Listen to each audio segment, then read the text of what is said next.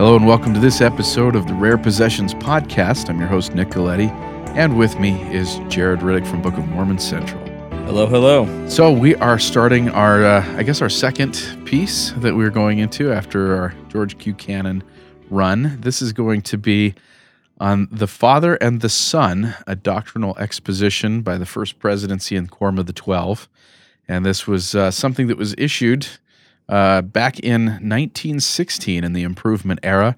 This will be one of our series in our one-off episodes, right? We're just going to do Yep. one uh, different topic or different document for the next couple of weeks. So uh, we're glad to go over this one because it, it holds a unique space in Latter day Saint history. Um, first off, I wanted to point out because this is this is germane to our discussion that this was issued by the First Presidency and the Quorum of the 12 Mhm. And so here's who was in it.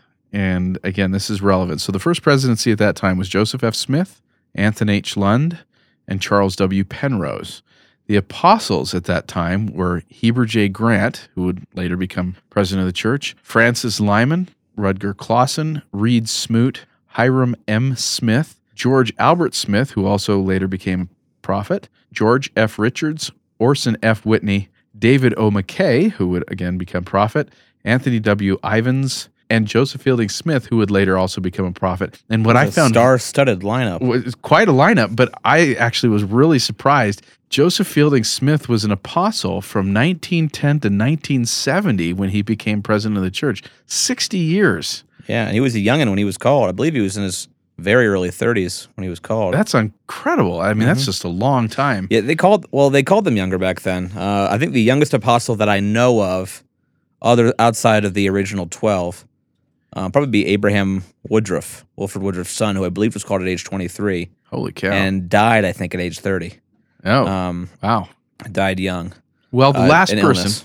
the last person I didn't mention, and this is our because of our transition to the the history behind how this came to be was James E. Talmage was one of the people, and he uh, he has a unique position in the composition of this document. Yes. What did you find?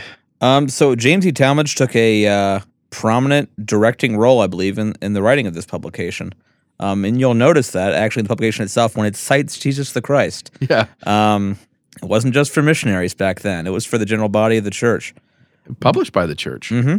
This is an, from an article called "James E. Talmage and the Doctrine of the Godhead," published in the Religious Educator. Back in 2012, correct? Yes, uh, Brian W. Ricks. Brian, if you're listening, thank you for the article. So in this article, he gave essentially a little piece of history as to some of actually it comes from James E. Talmage's journals Mhm. on how the some of the background on this this piece. Yeah, it said uh, even with the combined efforts of Elder Talmage and other members of the governing quorums of the church, the First Presidency continued to receive letters asking for clarification regarding the Godhead that's mentioned at the opening of Yeah. the Father and the Son. Uh, the First Presidency felt it was necessary to officially address the role of Jesus Christ, specifically with regard to his titles, Father and Son. James E. Talmage mentioned in his journals meeting with the First Presidency on multiple occasions throughout his life. He did not, however, make it a habit of recording the purpose of those meetings. Several such meetings took place between April and June of 1916. On June 14th, for example, Talmage recorded, Yesterday and today I have been engaged in the President's office a good portion of the time. His membership in the quorum may explain the meetings, and they could have touched on any number of topics. On June 23rd, 1916, however, Talmage recorded, I had an interview with the First Presidency and presented to them an outline for proposed publication relating to the status of Jesus Christ as both the Father and the Son. Uh, it is likely that at least in at least some of the meetings held before June 23rd, the First Presidency addressed the need for the article, extended the assignment, and provided input as to what it should include. And in July 1916 that year, they published uh, The Father and the Son. Uh, the purpose of the document was, was twofold, according to Ricks. Uh, it clearly and more importantly, officially distinguished between the personages of Elohim and Jehovah, and it established the use of those name titles within the church. And second, the document addressed the status of Jesus Christ as both the Father and the Son as found in the Book of Mormon. And I know, at least as, for me as a missionary, uh, a favorite bashing technique that some antis like to use against us was that there was stronger Trinitarian statements in the Book of Mormon than there were in Right. the Bible, and some some some clarification was needed. It was a lot clearer to Mormon and to Abinadi than it was to us, Right. and so so some prophetic guidance was needed there. Yeah.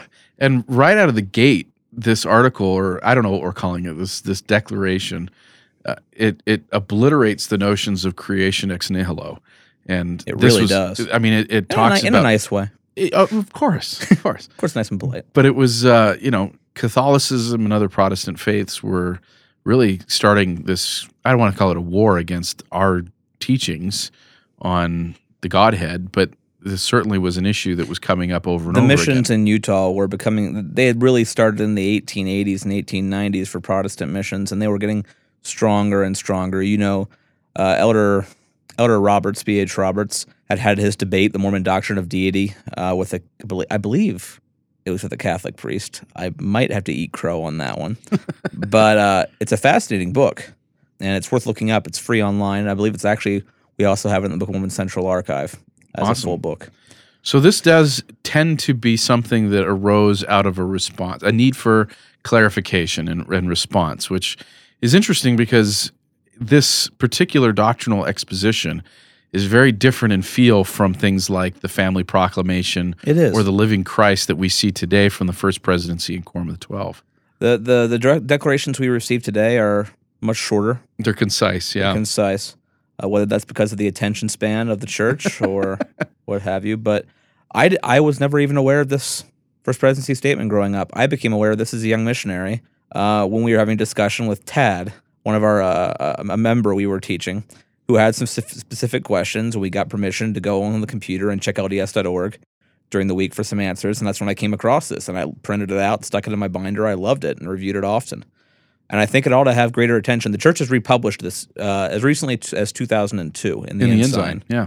Yeah, but it's available freely online and on the archive here.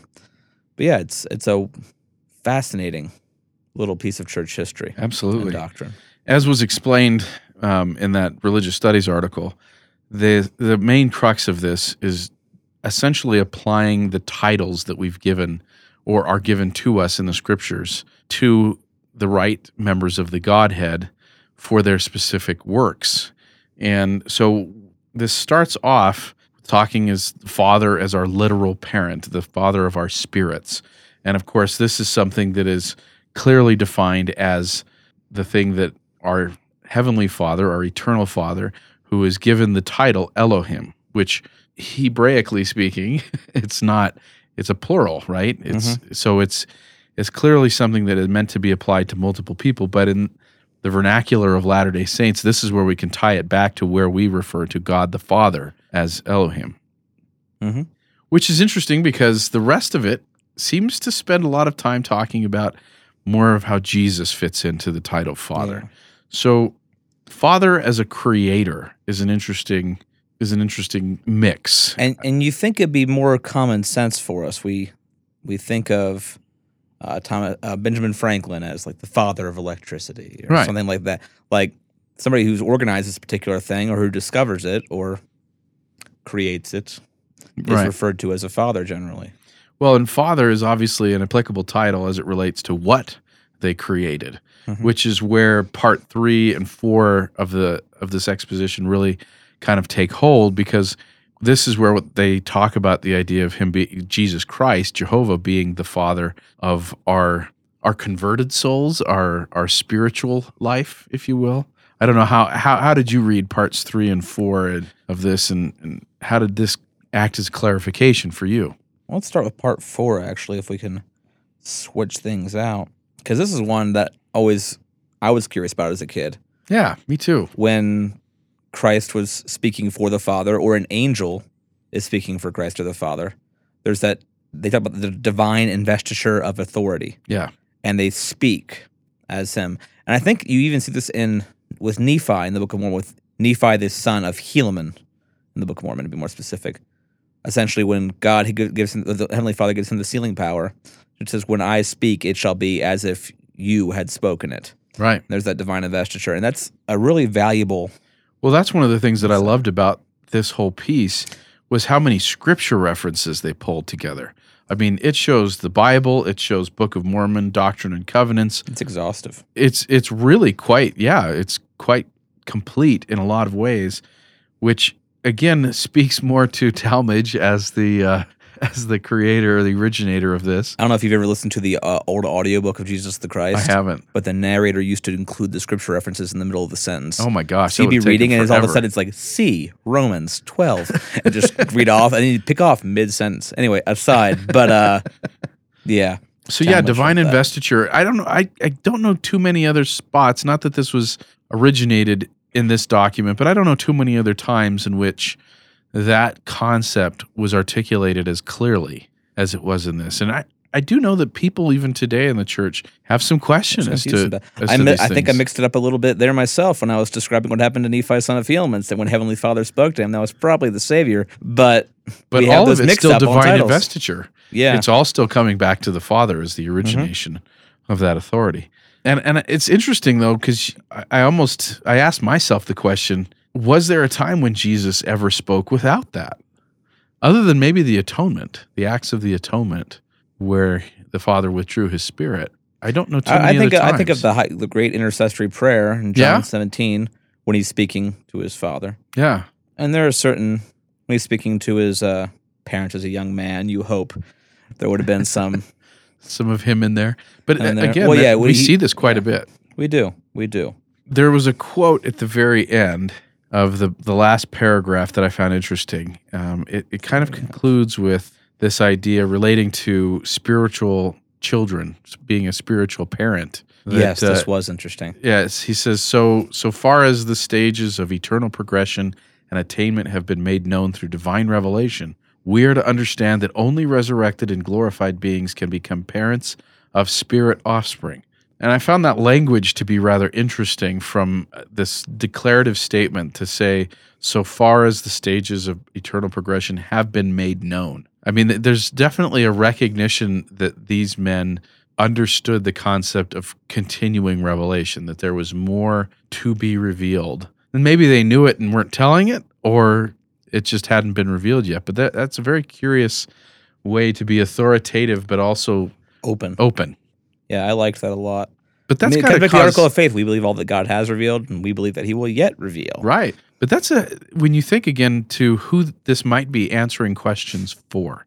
If this is talking to Catholics and Protestants, especially Catholics who don't support an open canon the same way, this is a rather strong statement. But it's interesting to have a statement from the first presidency stating this is what we know. But we also know that we don't know everything and and be open to to learning more things. Yeah, That's a that's a very bold statement for any faith to make at any time, indeed. and and to to still feel authoritative. I I find it to be beautiful. Yeah.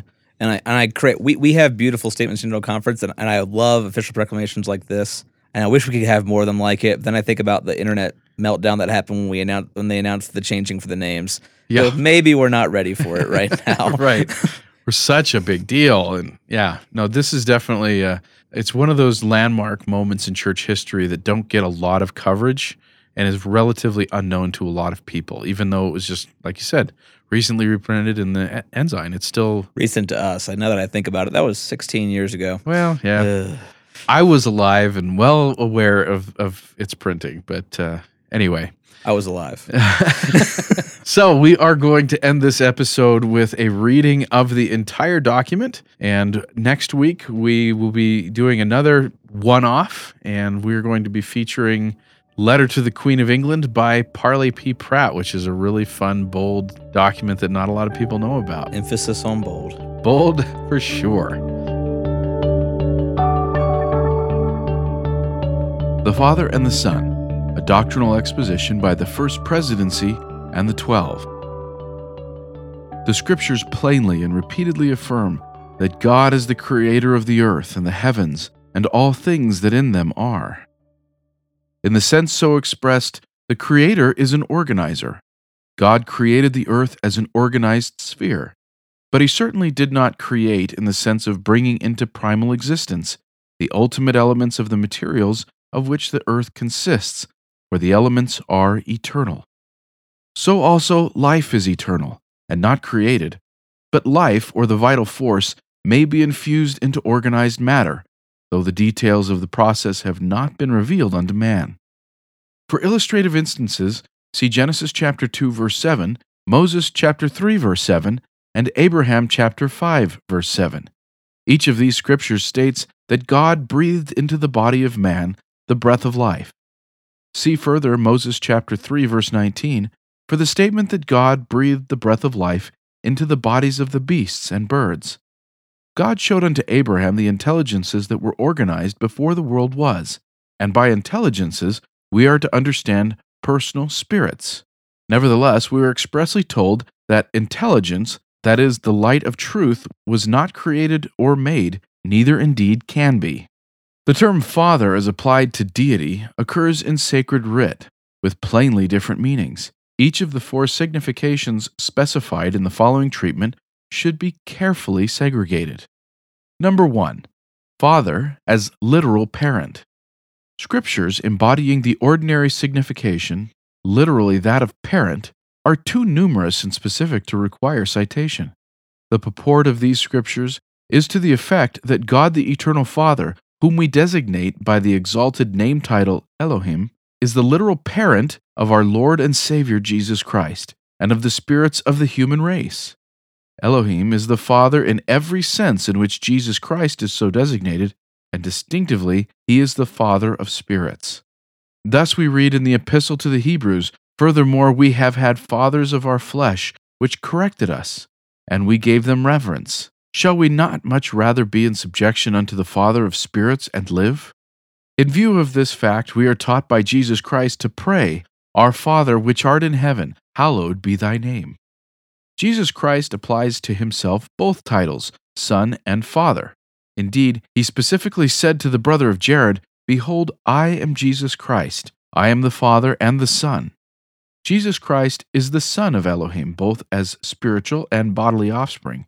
That is to say, Elohim is literally the Father of the Spirit of Jesus Christ and also of the body in which Jesus Christ performed his mission in the flesh, and which body died on the cross and was afterward taken up by the process of resurrection, and is now the immortalized tabernacle of the eternal Spirit of our Lord and Savior. No extended explanation of the title Son of God as applied to Jesus Christ appears necessary. Number two, Father as Creator. A second scriptural meaning of Father is that of Creator. Example in passages refer to any one of the Godhead as the Father of the heavens and of the earth, and all things that in them are. God is not the Father of the earth as one of the worlds in space, nor of the heavenly bodies in whole or in part, nor of the inanimate objects and the plants and the animals upon the earth, in the literal sense in which he is the Father of the spirits of mankind. Therefore, scriptures that refer to God in any way as the Father of the heavens and the earth are to be understood as signifying that God is the maker, the organizer, the creator of the heavens and the earth. With this meaning, as the context shows in every case, Jehovah, who is Jesus Christ, the Son of Elohim, is called the Father, and even the very eternal Father of heaven and of earth. With analogous meanings, Jesus Christ is called the Everlasting Father. The descriptive titles everlasting and eternal in the foregoing texts are synonymous. That Jesus Christ, whom we also know as Jehovah, was the executive of the Father, Elohim, in the work of creation is set forth in the book, Jesus the Christ, chapter 4. Jesus Christ, being the Creator, is consistently called the Father of heaven and earth in the sense explained above, and since his creations are of eternal quality, he is very properly called the eternal Father of heaven and earth. Number three, Jesus Christ, the Father of those who abide in his gospel. A third sense in which Jesus Christ is regarded as the Father has reference to the relationship between him and those who accept his gospel and thereby become heirs of eternal life. Following are a few of the scriptures illustrating this meaning. In the fervent prayer offered just prior to his entrance into Gethsemane, Jesus Christ supplicated his Father in behalf of those whom the Father had given unto him specifically the apostles, and more generally, all who would accept and abide in the gospel through the ministry of the apostles. Read in our Lord's own words the solemn affirmation that those for whom he particularly prayed were his own, and that his Father had given them unto him. Quote, I have manifested thy name unto the men which thou gavest me out of the world. Thine they were, and thou gavest them me, and they have kept thy word. Now they have known that all things whatsoever thou hast given me are of thee. For I have given unto them the words which thou gavest me, and they have received them, and have known surely that I came out from thee, and they have believed that thou didst send me. I pray for them. I pray not for the world, but for them which thou hast given me. For they are thine, and all mine are thine, and thine are mine, and I am glorified in them. And now I am no more in the world, but these are in the world, and I come to thee. Holy Father, keep through thine own name those whom thou hast given me, that they may be one as we are. While I was with them in the world, I kept them in thy name. Those that thou gavest me I have kept, and none of them is lost but the son of perdition, that the scripture might be fulfilled. And further, quote, Neither pray I for these alone, but for them also which shall believe on me through their word, that they all may be one, as thou, Father, art in me, and I in thee, that they also may be one in us, that the world may believe that thou hast sent me. And the glory which thou gavest me I have given them, that they may be one, even as we are one, I in them, and thou in me, that they may be made perfect in one, and that the world may know that thou hast sent me and hast loved them, and thou hast loved me. Father, I will that they also, whom thou hast given me, be with me where I am, that they may behold my glory, which thou hast given me.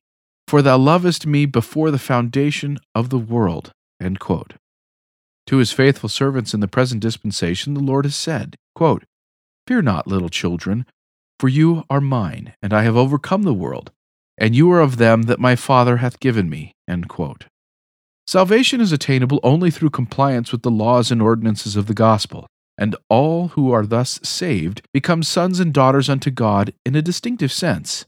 In a revelation given through Joseph the prophet to Emma Smith, the Lord Jesus addressed the woman as my daughter, and said, quote, For verily I say unto you, all those who receive my gospel are sons and daughters in my kingdom. In many instances, the Lord has addressed men as his sons.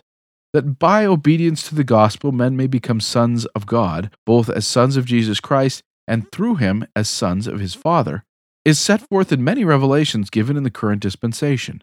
Thus we read in an utterance of the Lord Jesus Christ to Hyrum Smith in 1829 quote, Behold, I am Jesus Christ, the Son of God. I am the life and the light of the world. I am the same who came unto my own, and my own received me not. But verily, verily, I say unto you, that as many as receive me, to them will I give power to become the sons of God, even to them that believe on my name. Amen. To Orson Pratt, the Lord spoke through Joseph the seer in 1830, quote, My son Orson, hearken and hear, and behold what I, the Lord God, shall say unto you, even Jesus Christ your Redeemer the light and the life of the world, a light which shineth in darkness, and the darkness comprehendeth it not. Who so loved the world that he gave his own life, that as many as would believe might become the sons of God? Wherefore, you are my son. In 1830, the Lord thus addressed Joseph Smith and Sidney Rigdon quote, Listen to the voice of the Lord your God, even Alpha and Omega, the beginning and the end whose course is one eternal round, the same today as yesterday, and forever. I am Jesus Christ, the Son of God, who was crucified for the sins of the world, even as many as will believe on my name, that they may become the sons of God, even one in me, as I am in the Father, and the Father is one in me, that we may be one. Consider also the following given in 1831 quote, Hearken and listen to the voice of him who is from all eternity to all eternity, the great I am, even Jesus Christ, the light and the life of the world, a light which shineth in darkness, and the darkness comprehendeth it not, the same which came in the meridian of time unto my own, and my own received me not. But to as many as received me gave I power to become my sons, and even so will I give unto as many as will receive me power to become my sons. In a revelation given through Joseph Smith in March 1831, we read, quote, For verily I say unto you that I am Alpha and Omega, the beginning and the end, the light and the life of the world.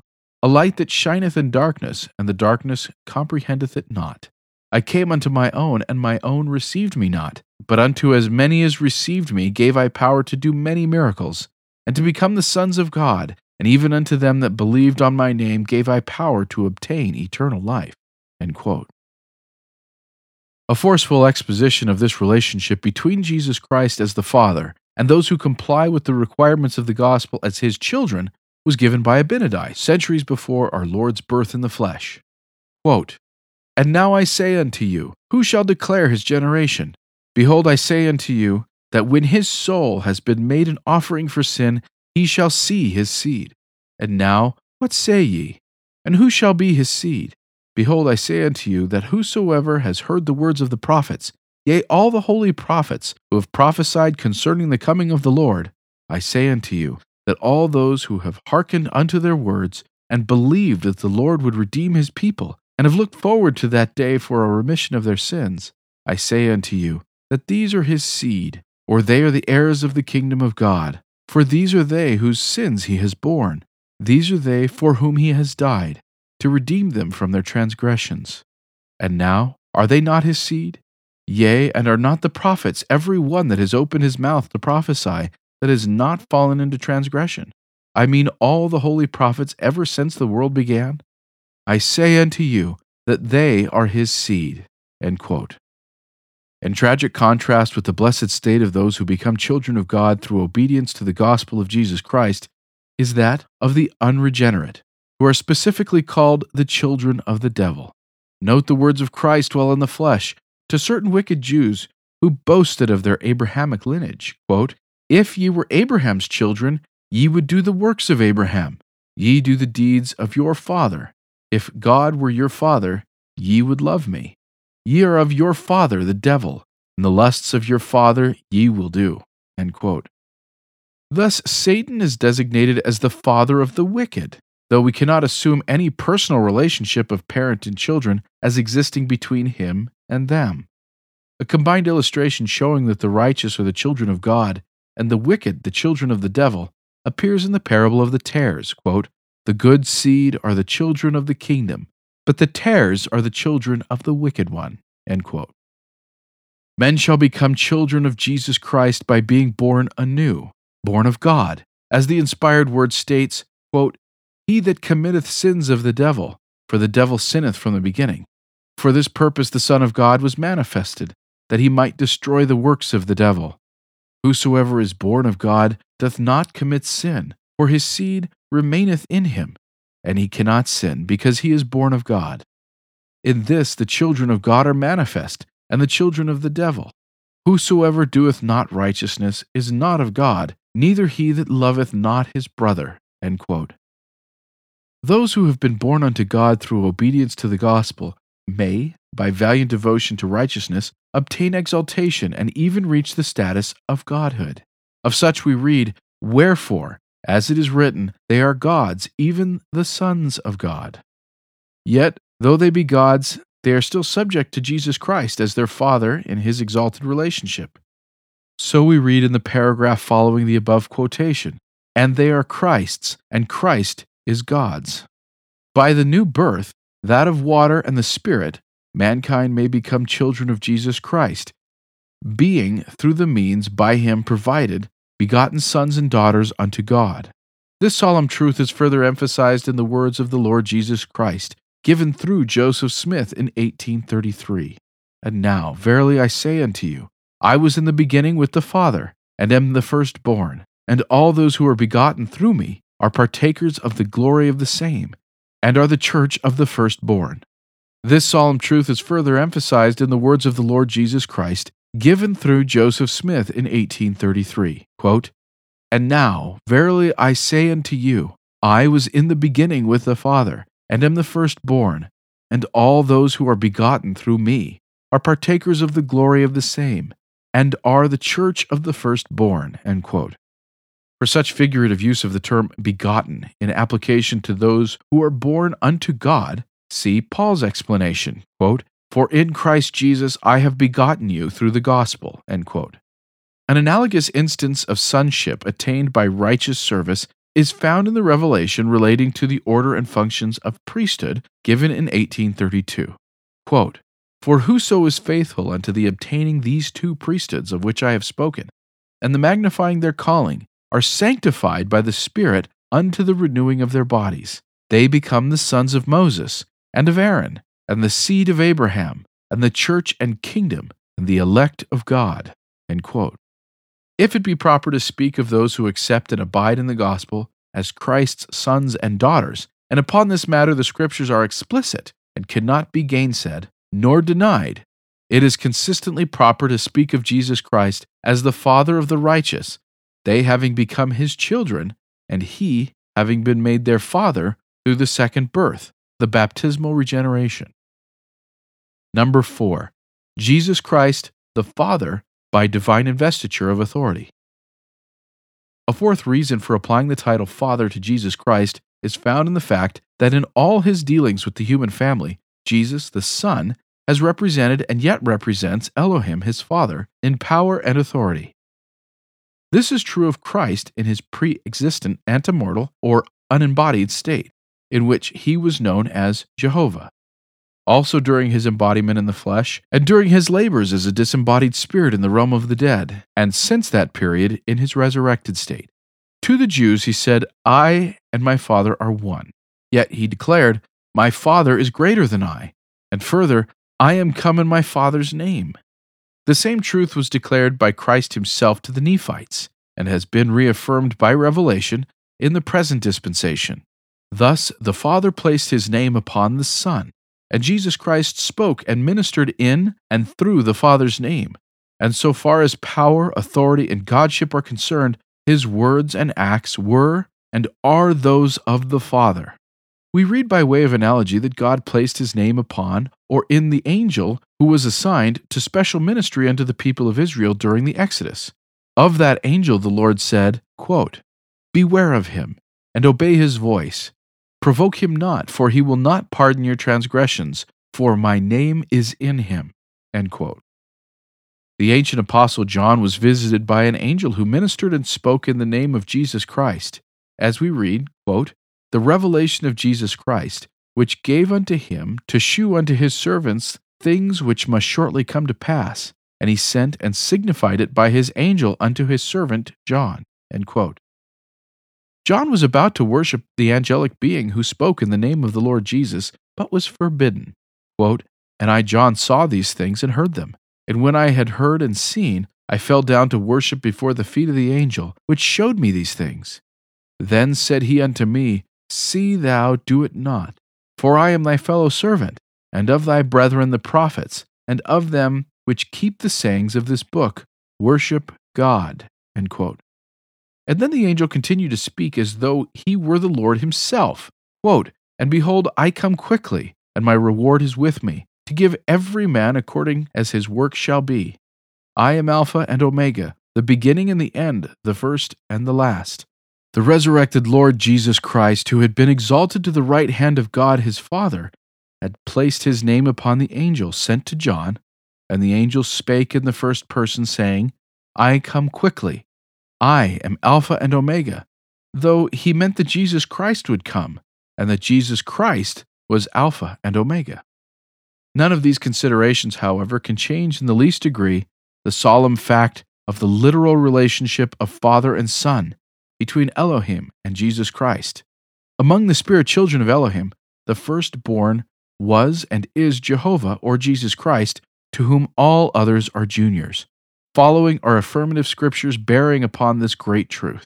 Paul, writing to the Colossians, says of Jesus Christ, quote, Who is the image of the invisible God, the firstborn of every creature? For by him were all things created that are in heaven and that are in earth, visible and invisible. Whether they be thrones or dominions or principalities or powers, all things were created by him and for him and he is before all things, and by him all things consist. And he is the head of the body, the church, who is the beginning, the firstborn from the dead, that in all things he might have the preeminence. For it pleased the Father that in him should all fullness dwell. From this scripture, we learn that Jesus Christ was the firstborn of every creature, and it was evident that the seniority here expressed must be with respect to antemortal existence. For Christ was not the senior of all mortals in the flesh. He is resurrected from the dead, or as elsewhere written, the first fruits of them that slept, and the first begotten of the dead. The writer of the epistle to the Hebrews affirms the status of Jesus Christ as the firstborn of the spirit children of his Father, and extols the preeminence of the Christ when tabernacled in flesh. Quote, and again, when he bringeth in the first begotten into the world, he saith, And let all the angels of God worship him. That the spirits who were juniors to Christ were predestined to be born in the image of their elder brother is thus attested by Paul, quote, And we know that all things work together for good to them that love God, to them who are the called according to his purpose, for whom he did foreknow, he also did predestine to be conformed to the image of his Son, that he might be the firstborn among many brethren. John the Revelator was commanded to write to the head of the Laodicean church as the words of the Lord Jesus Christ quote, These things saith the Amen, the faithful and true witness, the beginning of the creation of God. In the course of a revelation given through Joseph Smith in May 1833, the Lord Jesus Christ said, as before cited, quote, And now verily I say unto you, I was in the beginning with the Father, and am the firstborn. A later verse makes plain the fact that human beings generally were similarly existent in spirit state prior to their embodiment in the flesh. Quote, Ye were also in the beginning with the Father, that which is spirit, even the spirit of truth. End quote. There is no impropriety, therefore, in speaking of Jesus Christ as the elder brother of the rest of the humankind. That he is by spiritual birth brother to the rest of us is indicated in Hebrews, quote, Wherefore in all things it behooved him to be made like unto his brethren, that he might be a merciful and faithful high priest in things pertaining to God, to make reconciliation for the sins of the people. End quote.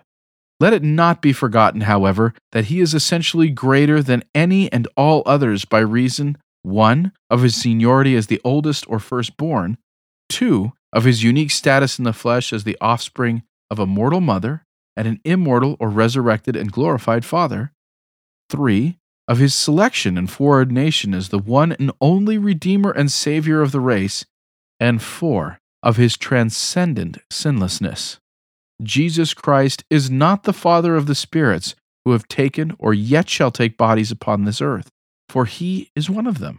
He is the Son, as they are the sons or daughters of Elohim. So far as the stages of eternal progression and attainment have been made known through divine revelation, we are to understand that only resurrected and glorified beings can become parents of spirit offspring. Only such exalted souls have reached maturity in the appointed course of eternal life, and the spirits born to them in the eternal worlds will pass in due sequence through the several stages or estates by which the glorified parents have attained exaltation. This statement is given by the First Presidency and the Council of the Twelve Apostles of the Church of Jesus Christ of Latter day Saints, given in Salt Lake City, Utah, June 30th, 1916. Thank you for listening to Rare Possessions from the archive of Book of Mormon Central, produced by Book of Mormon Central.